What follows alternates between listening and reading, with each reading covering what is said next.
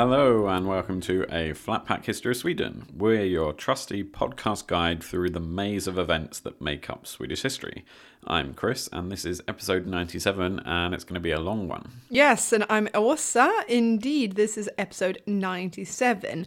We'll pick up where we left off last time with King Christian sailing away with his hostages from Sweden back to Denmark, and thus not just closing the door on any negotiations between the two countries, but firmly slamming it in the face of Swedish regent Sten Sture the Younger.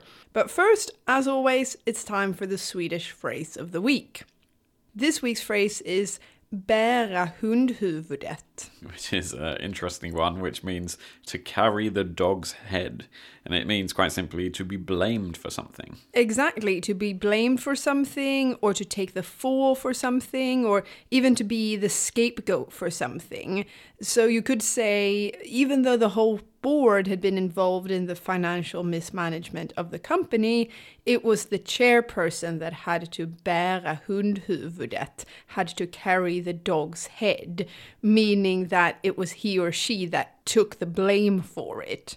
According to an article published by the Institute for the Languages of Finland, hundhuvud, or dog's head, is an insult that dates back to the Bible. It's said, for example, in the book of Samuel in the Bible, chapter 3, verse 8, Am I thus a dog's head from Judea? Funny phrase. One of the lesser quoted Bible verses, I feel.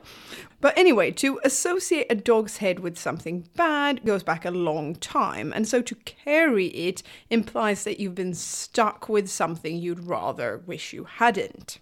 And yes, that was from the Institute of the Languages of Finland, but as we know by now, this is, of course, a language that is still spoken in Finland and is one of the official languages there. So don't worry, it's come from a legitimate source. Now, we saw in the last episode how Denmark, with King Christian II at the helm, and Sweden, where Sten Sture the Younger has secured his power after some internal fighting with the Archbishop Gustav Trolle, they are once again at war with each other. Christian lost the Battle of Brännkyrka in 1518, and though the two sides were due to sit down and negotiate a peace treaty, Christian instead just took the hostages he'd been given and hightailed it off home to Copenhagen which was definitely very bad form. Christian had been given these hostages as an assurance, which was a very common thing to do in the 1500s to ensure that nobody did something stupid like this, because the Danes would have given hostages to the Swedes, but instead the Danes just ran away with the Swedish hostages. This isn't what you're supposed to do. You're not actually supposed to take them hostage, they're sort of supposed to be temporary hostages. And in this group of people that he's now sailing off with are the Swedish senior statesman and all round Forrest Gump guy of this period, Hemming Gad, uh, a few others, and a young nobleman by the name of Gustav Vasa. It's now late in the autumn of 1518, and as was sometimes the case, there's a bit of a lull in the fighting for a little bit. But the very next year, in the winter of 1519, King Christian is back, attacking Sweden with a large force that attacks from the west up through the county of Västergötland, which they burn and plunder. They also take and rebuild Älvsborg Castle. This is a castle that's popped up time and again in our story. It's the main castle in the west of Sweden, and so holding Älvsborg is of great strategical importance. Now this is in Danish hands. The Danes have effectively cut off Sweden from the west. And all whilst this is happening, the hostages are still in Copenhagen, just sitting there being hostages, by the way. Yeah, they're imprisoned. Yeah, we haven't forgotten about them. But it's not just on the ground with military maneuvers that Christian is really hammering Sten Sture and the Swedes. In 1519, he also gets the Archbishop of Denmark to get in touch with the Pope and have Sten Sture excommunicated. It means that Sten Sture is cut off from all religious activity in the country, and he's not allowed to receive the sacraments and so on. And in the deeply Catholic Europe of the 1500s, this is a big deal. Indeed, it's a massive deal. We've already seen how Sten Sture has had problems with his relation to the church, what with his fighting with the archbishop. Kicking him out for being a traitor and destroying his castle, Almarestäket. So this excommunication is really adding fuel to a fire that Sten Sture doesn't need. He needs help and support, not more people to turn against him, which is what he gets with this excommunication. As a matter of fact, King Christian and the Archbishop go further than just getting Sten Sture personally excommunicated. They get the Catholic Church to put Sweden under interdict, which basically hamstrings all church activity in the country. The interdict means all weddings, christenings, and funerals are cancelled. It also means that bishops, priests, and all other representatives of the church are forced to support Christian, since he's the one combating Sten Sture, who, because of the excommunication, has become an enemy of the church. They have to make the excommunication of Sten Sture known around the country by ringing church bells and gathering people in church to tell them what an awful man Sten Sture is, and that it's his fault that all the fun stuff in the local community like weddings and christenings, are cancelled. This is a major moral victory for Christian too, because these are religious times and people out in local communities all over Sweden will be susceptible to the message that Sten Sture is a bad Christian and therefore not someone they should support. Yeah, Christian is really working on winning not just on the battlefield, but also winning the hearts and minds of the people, to use a modern term. Christian's forces continue to sweep across Sweden, and in the summer of 1519 they take Borgholm Castle on Öland, another important strategic position. The force that takes Borgholm and Öland isn't very Danish, though. It's made up primarily of German and even Scottish mercenary soldiers, of all people. And this is a fact that's beginning to cause Christian more and more trouble. In order to continue to mount these attacks against Sten Sture and the Swedish forces, he needs to rely increasingly on mercenary soldiers from, in particular, Germany and Scotland. And they cost a lot of money. They cost so much money that the Danish state coffers are beginning to look very empty. And the emptier the coffers get, the more annoyed the Danish nobility gets with the king, because they don't like to see him spend all the country's money but still not achieving superiority over Sweden. And so, in the end, Christian has to retreat back home to Denmark. As we get to Christmas 1519, we have two enemies, Christian and Sten Sture, who share a common problem. They're both running out of money. Sten Sture is at Västerås Castle trying to make ends meet in his accounting books. Just like Christian, he's had to spend a load of money on mercenary soldiers too. But to get local peasant forces, in particular from Dalarna, on his side, he's also going to have to pay back some of the taxes he's gotten from them, which means he's got even less money. He can't raise more money through taxes to pay for more mercenaries, because then he'll have the peasants turn against him. Meanwhile, in Denmark, Christian is trying to raise enough money for one final push against Sweden. I imagine him running around telling everyone, just let's just hit them one more time. I promise this time we'll knock that annoying Sten Sture off the throne once and for all, and we'll make sure they never again put regents in charge of Sweden. Just please give me some more money. So Christian raises new taxes. He increases the Öresund toll, the passage fee that ships have to pay to sail through the Straits of Öresund, and he raises the fee for trading at the markets in Skåne. He also forces the Danish churches to make donations and last but not least, he gets the Habsburg dynasty to finally pay the delayed dowry he's owed for his wife, Elizabeth, who is a member of the Habsburg dynasty and actually the sister of the Holy Roman Emperor Charles V. He's really collecting the cash any way he can, and with this cash, he raises a new army. He has mercenary soldiers from France, Brandenburg, Pomerania, Scotland, and Saxony too. They all gather in Danish Halland and they're well equipped with pikes, swords, handguns, and artillery too. We're in January 1520 and it's time for one last showdown. The Danish force enters Sweden along the Ätran River up through Västergötland, and then one half splits off to go into Småland and up to Östergötland in the east, whilst the other continues up the from the west. So this means that they will soon approach Stockholm from two directions.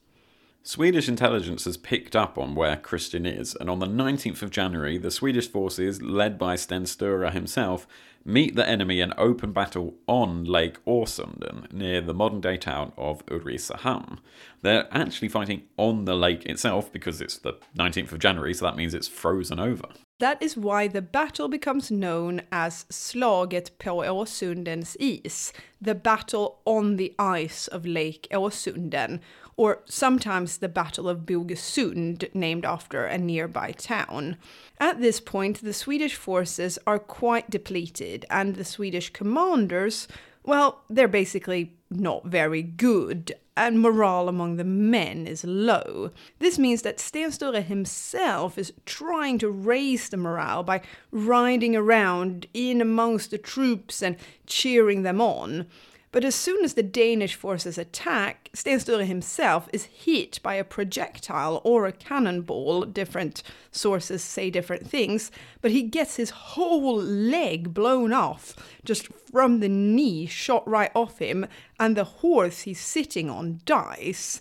It's possible that a cannonball ricocheted off the ice and bounced into him, which is uh, not the most common way to get hit, I suppose because his whole leg below the knee has been blown off, it's much more likely that it's a cannonball rather than just a little handgun thing, because that's not going to take your whole leg off. So yeah, you know, the popular uh, description is that yeah, he gets hit by a cannonball that's bounced off off the ice, uh, because this is right at the start of the battle too. Basically, the Danes just arrive, put up their cannons, and shoot a couple of cannonballs at the Swedes before the battle starts, and it takes Sten Sture out with one of the first shots. And this is a really serious wound, obviously losing your whole leg leg, and he's carried away in a sledge. But with him gone, there's no one really left to take over and lead the Swedes in the battle. And in the end, it's all pretty shambolic. A large part of the Swedish army just retreats right away to a nearby forest, and they all just kind of run off and start heading home. Yeah, there's really no order or discipline left in the Swedish force, it seems. The soldiers, yeah, they run away, and the battle is a crushing defeat or it sort of ends before it actually turns into a real battle. In the end, what remains of Sten Sture's force decide to retreat towards Stockholm, taking their wounded leader with him.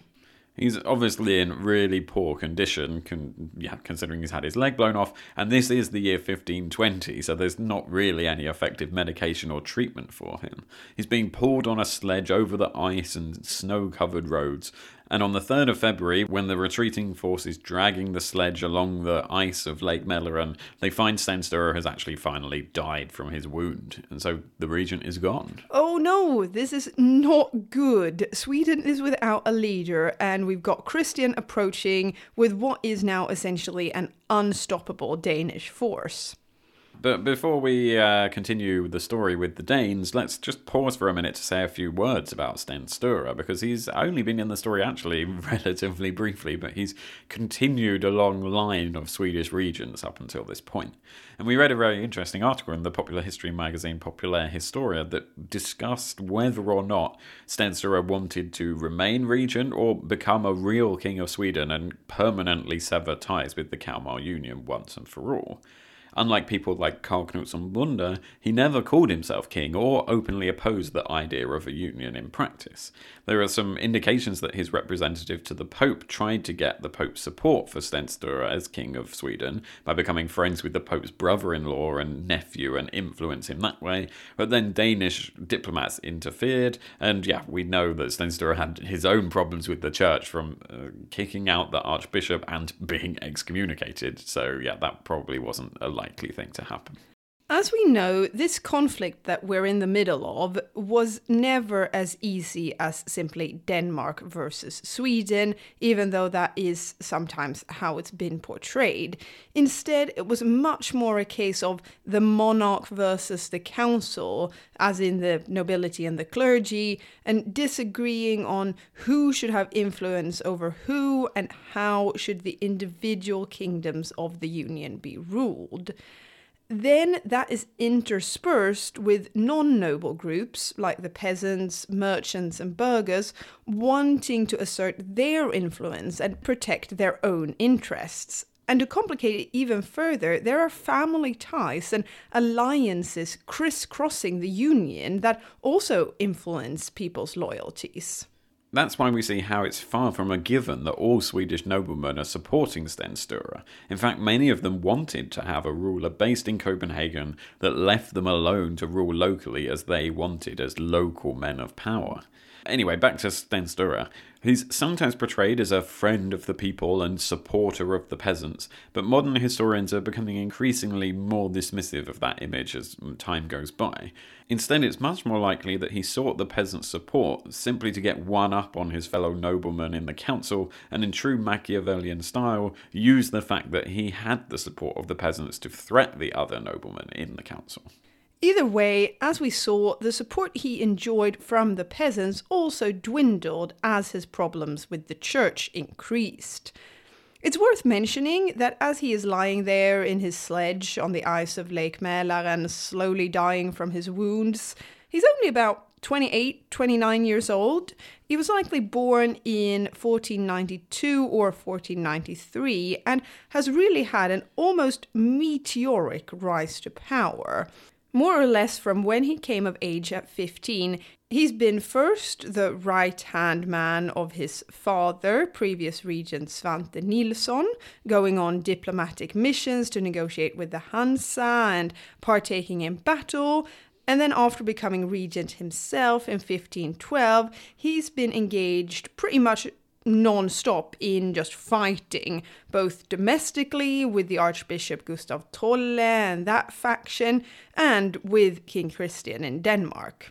He's also had time to get married in 1511, when he was 18, to the then 17 year old Christine Gyllenstierna, who was from a very prominent noble family and the great grandchild of Karl Knutsson Bonde. So between 1512 and 1520, they've had five children, and Christina is pregnant with the sixth at the time of Sten Sture's death. Just to emphasize, that's five children, almost six, in the space of eight years. That is literally non-stop pregnancy.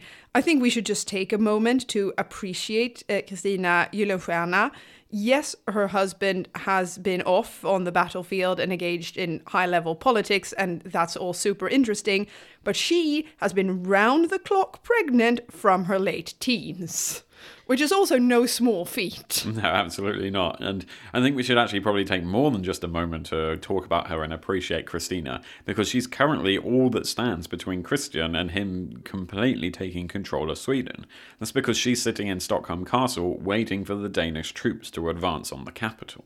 She's around 26 years old by now. Uh, we don't know the exact date of her birth, but she's around that. And like Åsa said, she's a mother of five children and pregnant with kid number six. Much like her husband, Christina came from a very top level of the Swedish nobility. She actually ends up marrying Sten Sture after her first betrothal was fallen through because the man she was due to marry died before they made it down the altar.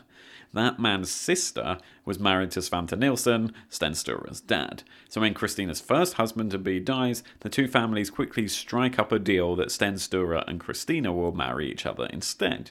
Their wedding was actually held at Stockholm Castle, since Sten Sture was then the son of the current regent. So it's all high power weddings and stuff going on here. Very much so. And Svante Nilsson died the year after their wedding, and after the brief period with Erik Trolle as regent, Sten Sture outmaneuvered him and landed himself the role of regent. So she's only in her late teens when she becomes sort of the first lady of the country. Speaking of that, it's perhaps worth mentioning that Christina isn't queen as such, even though she's sometimes portrayed as almost being one. But she's not because, well, her husband isn't king. Her official title is Riksföreståndargemål. Gemål is an old Swedish word meaning spouse. So Riksföreståndargemål is literally just regent's spouse. And they uh, used to do that up until quite recently, didn't they? Yeah. And people would be called, if you are like a colonel in the Swedish uh, army, your wife would be called Mrs. Colonel. Correct. And like if you're if you are the wife of a doctor, you'd be called like Doctorina, a possessive word to mean of the doctor. Correct. The wife was titled based on her husband's uh, title or profession. What happens if she was a doctor too? Well, then she would just also be a doctor. So she wouldn't be called Doctor Doctorina. no, no. Speaking uh, of uh, that, and partly to show how interconnected the Swedish noble families were with one another, and partly just because it'll become important later on in the story, uh, remember Gustav Vasa, uh, who was kidnapped by King Christian and is now sitting down in Denmark along with Hemming Gad and all those people? Well, Christina is his aunt. Her older sister, Cecilia Månsdotter, is Gustav Vasa's mum. Yeah, it's all family in the medieval Swedish nobility, isn't it, at this point? Everyone who's popping up is vaguely related to one another. But yeah, it's this lady who stands in Christian's way on his quest to become king of Sweden. A pregnant 26 year old lady. Perhaps not your typical idea of a medieval military commander or political leader, or not even so in the modern day either. So, how does she end up in this role? Well, partly because, quite simply, she's the only one left. The region is dead. Christian and his Danish forces have invaded Sweden three times over the last year. So that's cost a fair few military commanders to injury, capture, and illness a few key individuals like Siege Master and Forrest Gump guy Hemming Gad, well, they're kidnapped and down in Denmark along with Gustav Vasa. And last but not least, quite a lot of the noblemen in the Swedish council now give up and give in to Christian, seeing the writing on the wall. In March this year, 1520, they all write a letter to Christian where they agree that he should take over the throne.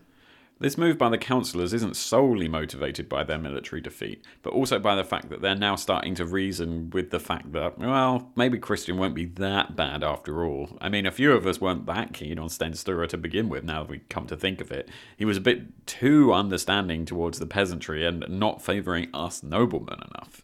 So who knows, if we surrender to Christian, we might be able to strike a deal which means we get to keep our power and wealth and he sits at home in Copenhagen not really doing much. Yeah, exactly. That's pretty much what their intention behind their letter was. Now, we said Christina is unusual in her role because she's a woman, and that is true, but it's not unheard of. Actually, it's not that long ago, back in 1501, when Sten Sture the Elder was fighting King Hans, that the king left his wife, who was funnily enough also called Christina, in charge of the defense of Stockholm, and she held out for a nine month long siege. Yeah, we talked about that in episode 94, and that Christina is, of course, King Christian's mum. So it's all going on. Like we said, everybody is related to everyone. Obviously, is related to his mum, but it's still it's in recent memory, and it's people related to the current big players in the game at this point. And this means the king is now on his way to Stockholm to lay siege to the same town that his mother had previously defended in a siege, but the town is now under the command of another woman with the same name as his mum. so this is just how it all unfolds at this point. Yeah, I mean, if this was a plot to a film, everyone would think it was just ludicrous, but it actually all happened. So the current role Christina is stepping into is not unique. In fact, in our research, we came across another example of a woman commander that's contemporary with this Christina. That's from down in Kalmar, where the commander of the castle there, Johan Magnusson Natt died in the spring of 1520, and his wife, Anna Eriksdotter Bjelke, took over as commander and defended the castle from the Danish fleet when it was launching attacks from the sea outside. And Anna was even younger than Christina. She's only about 23. It's all very Joan of Arc, isn't it? Yeah. And Christina up in Stockholm also has something in common with the other influential women and women in leadership roles we've seen throughout the Middle Ages in Sweden, uh, notably Queen Margareta, Queen Philippa, Saint Birgitta, and they're all from the nobility to begin with. They're not rising from peasantry to take these roles. Christina is from the ruling class of society, and with that comes power in itself, even for women. And because they're nobility, or in some cases even royalty, these women have been raised to be in power. noble women were the ones in charge of the household, which in this period could include a lot of people and the running of the estate or even estates if the family had multiple castles or kind of stately homes. In a way, these women ran small or even quite large businesses by today's standards. They oversaw the production and distribution of what was needed at home, whilst their men were off doing political stuff in the council or at the thing or doing military stuff, going off to battle in their military roles. So, in a way, these women were used to management roles, if we were to use a modern term. And in that sense, you can see how going from being in charge of a household at a castle or estate, or even in charge of several of them, to going to being in command during a siege or attack was perhaps not the giant step it might first seem. And you had to strike deals and keep everyone on side to prevent local revolts and all of that as well. So they weren't entirely untrained for these roles. No, and these women had experience of being in charge, taking important decisions, and had been raised to fulfill these sorts of roles in their whole life. The one thing they probably hadn't been prepared for was military command. In her book on Christina, Marie Louise Flemberg writes that Christina had no military experience whatsoever. She had to refer to the experience and advice of others. And there were other people there in Stockholm who knew the basics. They knew how to fire guns and how the cannons worked and which direction you should point them and all those sort of things. And so she would rely on those people, just like, you know, a president or prime minister is an expert in all of the departments of the country. They let other people do the nitty gritty stuff. They're setting the direction. And in Stockholm for Christina, Perhaps the person she called on the most was Councillor Måns Gren, who was with her in Stockholm the whole time, and he'd previously been the commander of Nyköping Castle, and he hadn't uh, given in to King Christian. He was firmly on the side of uh, Sweden and Christina. In her book, Flemberg speculates if Christina felt the urge to take on the role of commander because she was dedicated to the cause. After all, she belonged to the part of the Swedish nobility that had spent decades resisting the rule of a powerful king down in Denmark. She'd been married to a man who made it his life's work to fight that fight. It's not inconceivable that Christina herself was as dedicated to this as any man would be. Or she could have been acting on behalf of her children she had a son. In fact, she had several, but she had one who was very much uh, a contender for taking over as de facto ruler of Sweden once he reached a decent age. After all, their father and grandfather had been regent of Sweden, but these sons, they're too young right now. So Christina was perhaps afraid that her family's power would diminish if there was a gap in between them being in power. So she needed to keep the seat warm, so to say, until one of her sons could take over. We've seen before how powerful women in the Middle Ages often acted on behalf of men. We saw that perhaps most clearly with Queen Margareta, who was on paper only regent until her adopted son Eric came of age, but even when he'd gotten old enough and was king, she was still the one calling the shots. Queen Philippa also ran the country for over a year whilst her husband, King Eric, went on pilgrimage and travels across Europe. So, this acting through or acting on behalf of a man is not uncommon when women took on power in this period. Either way, whatever her reasoning was and the factors that made her take command, well, she's there, she's in charge, and she is not going to give up, even though the odds are stacked against her. And they really are, because, like we've said earlier, Christian's really on a roll here. He's won the Battle of Åsundens Ice, and he's holding many important castles in Sweden, plus, he's got large parts of the Swedish council to come over to his side. The Swedes also essentially have no real military leadership left either. But he knows he can't really legitimately proclaim himself King of Sweden and put an end to the fighting once and for all unless he takes Stockholm and has a coronation. So now it's siege time again. Yes, time for another good old siege. Stockholm will be surrounded, closed off, bombarded, and starved out. That's the idea, and Christina knows this. Ahead of Christian arriving in Stockholm, she gathers the local peasantry and gets them on her side, mainly by referring back to what a good friend of the peasants her husband and her father in law had been, and that propaganda seemed to work. Christina and the remaining Swedes on her side also still hold the important castles at Västerås and Kalmar. And not to forget, they still control all of Finland, which is essentially half of the Swedish kingdom at this point, uh, because the Danish forces have not crossed the Bay of Bothnia. So there are still a few key strategic cards in her deck. During the spring, there's fighting between the remaining Swedish peasant forces and the Danish forces. At this stage, the Danes mainly consist of German mercenary soldiers, and we all know what the main thing with mercenary soldiers is. Yeah, well, they're not loyal. We've seen that time and time again. They don't actually care about the reasons for the fight. They've got no heart in this. They're just doing it because they get paid for it. Yeah, they're literally soldiers and guns for hire. Just like how uh, they rented a, a, cannon and mortar, like you can literally rent the guns. And since Christian is struggling to pay them, he's beginning to lose his grip on them.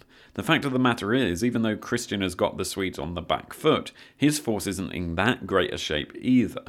The winter is beneficial for moving your forces around quickly over the frozen ground, but it's terrible for when it comes to getting food and shelter to your troops.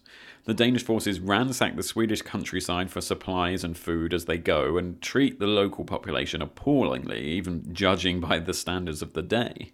In early April, there's a bigger battle between the Swedish peasant army and the Danish mercenaries outside Uppsala.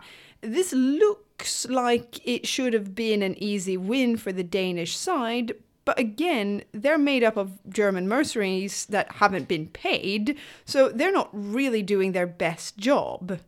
And even though the ground is still frozen, it's now one of those early springs in Sweden where the temperature's are around zero and the snow is starting to melt and everything's just getting really damp and muddy. This means the gunpowder gets wet too if it's not stored properly, so the Danes can't use all their guns and cannons properly. It also means that the conditions for cavalry, which the Danes rely on a lot, is far from ideal as they can't charge over their grounds that easily. These were the two major advantages the Danes had, uh, apart from having a clear clearly defined chain of command and decent commanders. The Swedish side also gets reinforcement of about a thousand men from Stockholm, which tips the scale in their favor. Several Danish officers are wounded, the commander is shot by two arrows, and the standard bearer, who was an important symbolic person and someone the forces would rally around, well, he's also wounded and then captured. But then, just as it was starting to look like the Swedes were going to win, the lack of proper military command of their forces begins to show. The Swedish peasants think they've won and so start looting the bodies of the fallen enemies all over the battlefield and start celebrating. But this is very premature. The Danes see the fact that the Swedes have essentially just stopped fighting in the middle of a battle and are now celebrating instead of chasing the remaining Danes away, so the Danes regroup and attack again. And when this happens, discipline just completely breaks down on the disorganized Swedish side, and they're all killed or run away. Uh, so close. But there you go, goes to show how important proper command and order is on the battlefield. Away from the battlefield, King Christian has had time to reinstate Sten Sture's old enemy, Gustav Trolle, as archbishop, who quickly dives into his role. He's eager to make up for lost time after having been deposed by Sten Sture and imprisoned, but now he's back and he's keen to take revenge. After the battle outside Uppsala, which is right on his doorstep as Archbishop, hundreds of dead Swedish soldiers lie on the battlefield for weeks because Gustav won't allow them a proper burial since in his mind they're traitors to the country. Yeah, it's now become really messy that there's Swedes on both sides and they're all calling each other traitors. It's like a Latin America civil war from the 70s and 80s. Yeah. Sort of everyone's against everyone. And the king and archbishop must now combine their forces as Gustav gathers troops loyal to him and the other rebelling Swedish councillors, and they march on Stockholm together, setting up camp outside the city. King Christian himself arrives to Sweden in late April with a fleet full of supplies ready for the siege. The council back in Denmark is actually now even angrier with him because the war in Sweden is just continuing. They're having to do these mopping up battles and haven't even really started a proper siege yet. And this is costing them money. But he's not going to give in and just stop the war now. He meets with local leaders and members of the nobility in Sweden and bribes them to get them on his side, and he does that by bribing them with salt. Yeah, and you might find that odd. Were the Swedes just really keen on salt and easily swayed by getting more? Uh, did we have a lot of like salty crisps and we couldn't have that without the salt? I don't know. Well, no, not really. But salt is very important to the Swedish economy, though. It can't be produced in any great numbers locally. And the trade blockade that Christians put in place over the years has effectively stopped it reaching the country in any substantial amount. So bribing with salt works because almost everyone in society needs it. The Swedes need it to preserve fish and other foodstuffs, both for trade outside of Sweden, but also to keep it in storage over the long winters. This really is war by economic means as much as military, and that means that the locals in Sweden and the nobility are crying out for salt, and Christian is now happy to give it to them in return for their support. By now, Stockholm has been under siege for months. The townspeople of Stockholm are on Christina's side, and the city is well defended. As we know, it's made up of just one island, with strong walls around it that have resisted sieges many times before. In fact, at its strongest point, the wall is 11 meters high and 7 meters thick in Stockholm, they've also put long poles out in the water to prevent ships from mooring around the island, and they've burned the land around the city and taken all their animals into the city itself. Stockholm only has five to seven thousand inhabitants, and there are three freshwater wells. Now, at the start of the siege, they're pretty well stocked with supplies, so they are set to stick this one out for the long run. Yeah, this is the advantage of being in Scandinavia and sieging a city because there's actually not that many people living in the city compared with other bigger cities around Europe. Christina has sent some of her advisors before the siege starts out of the city, including her oldest son Niels, and they go down to Danzig to try and gather support for the Swedish fight there. The son, as we said, isn't really old enough to do any real work or leading or fighting or anything like that because he's only 10 years old, so sending him to Danzig was also a way of keeping him safe for a bit. As, after all, as son to the old regent, he could one day be a contender to the throne and definitely someone near the top of Christian's hit list. The Swedes inside Stockholm really only have two main weapons to defend the city with. It's two cannons that they use to fire on the besiegers outside the city. Now, having only two cannons might not seem like a lot, but at least they've come up with good names for them. Do you know what they're called? Fat man and little boy. no, Fat boy and little man. no, this was not where the names for the atomic bombs originally came from. The two cannons Stockholm have to defend itself with was called the Devil and the Devil's Mother. Those are two decent names, I think. Uh, but by the time we get to the summer of 1520, good names for her cannons are pretty much the only thing that Christina's got left. By now, the rest of the forces from Sweden around the country have been defeated, and she's not going to be getting any help from elsewhere. The Danish forces have surrounded the city on land, and at sea, the mighty Danish fleet is blocking all entry into the city by sea. So even if they do manage to get some help down from Danzig, uh, it's not really going to help right now. Yeah, it's not looking good. And as the Swedish summer slowly draws to a close and things are still not looking up for Christina, guess who shows up?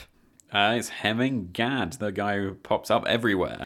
Yeah, and he now has a new uh, title that can be added to his list of the many roles he had because we can now start to call him traitor. Indeed, because whilst he's been imprisoned in Denmark, he's just swapped sides. We don't really know exactly when this has happened, but he's now with King Christian and he's here in Stockholm to convince Christina to give up the city and surrender. Hemming has gotten Christian to agree to give clemency to Christina and all the other remaining Swedes who have been fighting against the Danes over the last couple of years. Christian agrees to uh, pardon all these rebelling Swedes, or rebelling Swedes as he sees it, and even puts it in writing because he's desperate for an end to this war. Christina and her forces let Hemming Gad into the castle, and despite being an enemy now, he's at least a friendly, recognizable face. He presents Christina with this letter containing Christian's offer, and she's promised financial guarantees for herself and her family too, and told she'll be allowed to resettle at Tavastehus Castle in Finland. So this is a very generous offer, to be fair. And Christina mulls this decision over, probably looking at the map of Sweden on her desk, which essentially now is just all coloured in Danish red, and well, she decides there's really no other way out. Food supplies, whilst initially good, are running down each day that passes, and so she surrenders. There we go, once again, just like when her namesake defended Stockholm 20 years earlier, the city has not been taken by force, but rather starved out and eventually agreed to be given up. And so on the 7th of September 1520, the gates of Stockholm are opened to King Christian, and he marches in with a thousand soldiers on horseback and 2,000 foot soldiers. Remember, we said the population of the city was only between 5 and 7,000. So that goes to show the comparative size of the force Christina was holding out against, especially when all the inhabitants of the city were not soldiers, of course. Yeah, so it's potentially up to half the size of the city that Christian brings in with him, which is both a guarantee of his safety, but also a massive show of his power and his determination to take the throne. And Christina, yeah, she really did try and hold out, but eventually, with no prospect of resupplies coming in, and with the Swedish side's continuous defeats over the rest of the country, the game really was up. She's actually been holding out for almost a year at this point.